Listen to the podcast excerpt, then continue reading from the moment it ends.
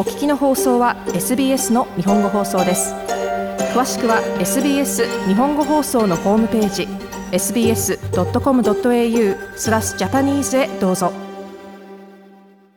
インタビューでお話をお聞きしたのは西オーストラリア州のブレーマーベイという町の近くのファームにて夫婦で建築業を営みながらヤギ農家をしている兼業農家のマグラスミキさんです。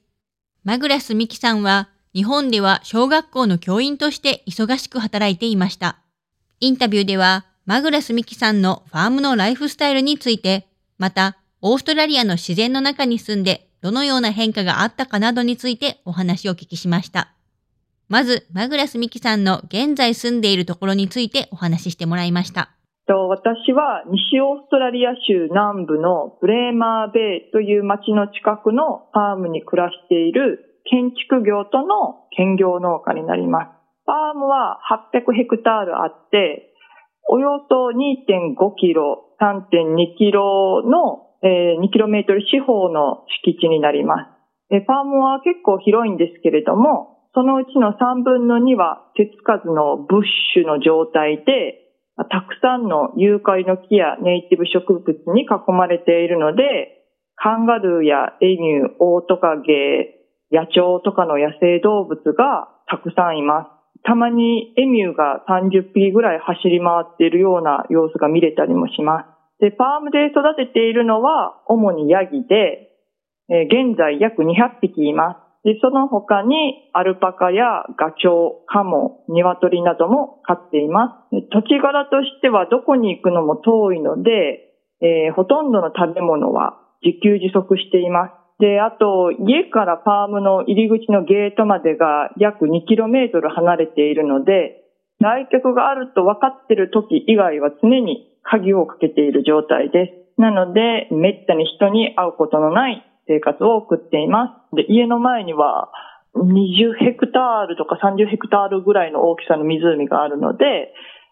まあ、あの、天気のいい日とかは、そこでカヤックしたりとかもできます。マグラスミキさんのファームはセミオフグリッドということです。これについて説明してもらいました。電気は通ってはいるんですけれども、水道とガスが通っていないんです。水はもう雨水を使って生活しています。まあ、うちは本当に運がいいことに飲めるぐらいの地下水は、えー、出るんですけれども、大体この地域は塩水が出てしまうので、もうほとんど雨水が生活用水っていう感じです。で、ガスは、えー、プロパンガスですかね。それを買って、台所のガスとかは使っているんですけれども、あと電気が通ってはいるんですけど、悪天候になると停電になりやすいので、できるだけ電気に頼らないような生活をしています。なので、えっと、給湯器はもう薪で起こす起こしますし、暖房はもう薪ストーブだけ。まあ、照明の電気は夜は使いますけど、まあ、できるだけもう日光が入るような設計にしていて、でも夏は冷房がないので涼しくなるように窓を開けたりとかして、まあ、ベランダの日陰を利用したりしてっていう感じの生活ですね。次に、周りの環境についてお聞きしました。住んでるところがもう穀物農業地帯みたいな感じになるので、うちの農場で800ヘクタールあるんですけれども、これ結構ね、普通の方からしたら広いなって言われるんですけれども、はい、このエリアだと、なんか一つのファームがもう800ヘクタールっていう単位なんですよね。なので、うちはまあそのファームを一つ持っている。けれども、隣の農場の人はその800ヘクタールを二つ三つ持って所有している。とかそういう感じなので、なんか我が家が特別大きいっていうわけではないんですよね、このエリアだと。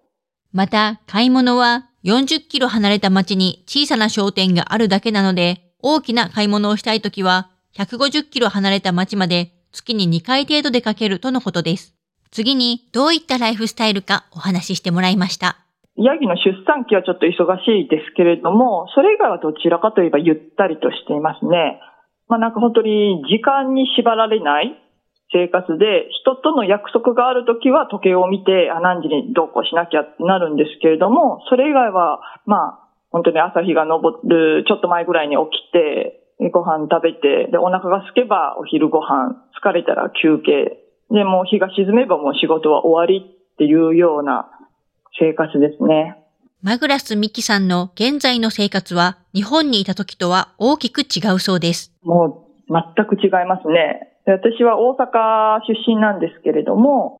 まあ大阪の街っていうよりはまあどっちかって郊外なんですけど、もうマンション暮らしで、まず庭は持ったことないような生活ですよね。え仕事は小学校の教員をしていまして、もう当時は本当に朝の7時から夜の9時まで学校に入り浸りで、土日も必ずどっちかは出勤して仕事をしてっていう生活でしたね。本当に忙しくて、もう睡眠時間もほとんどもうないみたいな感じですね。学校に9時まで、夜9時まで仕事しても、結局家に帰って深夜過ぎまで準備をしたりっていう感じだったので、日本で忙しい生活を送っていたミキさんの人生を変えるきっかけとなったのは何だったのでしょうか？その、教員の仕事っていうことはすごく大好きで楽しんではいたんですけれども、ちょっとかなり体力的にもしんどくなってきた時に、親友があの、アフリカのウガンダの方で青年海外協力隊で2年間派遣されるから、その間に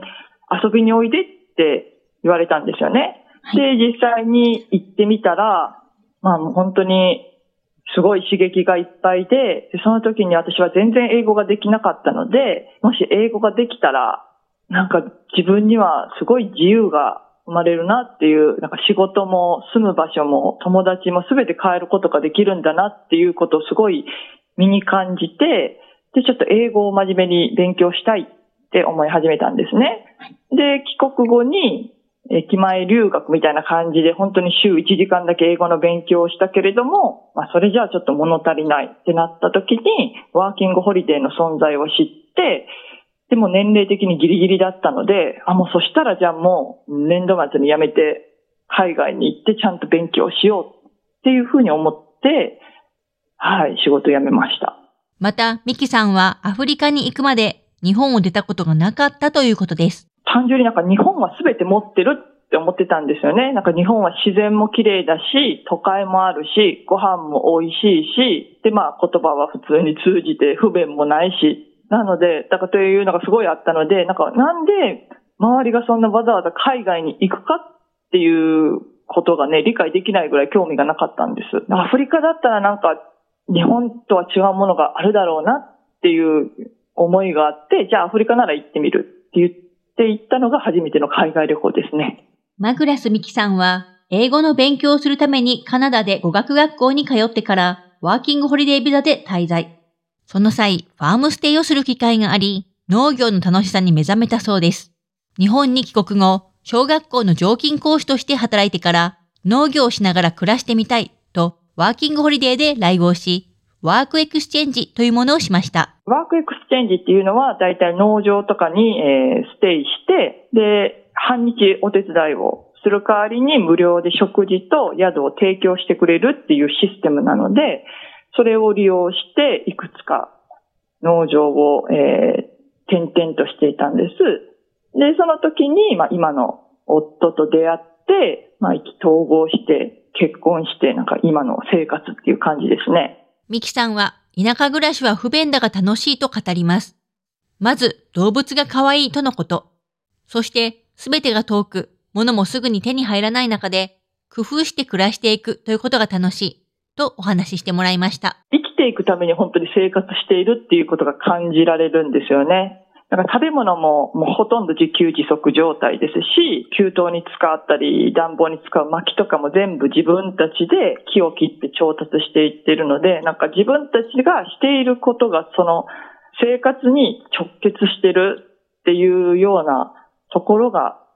楽しいです。大変だけど楽しいです。では自然の中での暮らしで大変なことは何でしょうか？やっぱ自然災害が怖いですね。で、私の住んでるところだと、やっぱりブッシュファイヤーっていうものはやっぱ毎年、もう周りでは起きているものでして、夫はもうそのボランティアでよく出動しています。で、実際に2018年の末には、えーうちのファームが被害に遭ってしまって、えー800ヘクタールのうち600ヘクタールが燃えてしまったんです。その時には、まあ、たまたま本当運悪く一時帰国、私と夫と共に一時帰国をしている時に、えー、落雷が元のブッシュファイヤーが発生してしまって、で発生箇所は我が家から15キロぐらい離れたところだったんですけれども、まあやっぱり風向きの関係で急いでこっちに戻ってきましたけど、やっぱり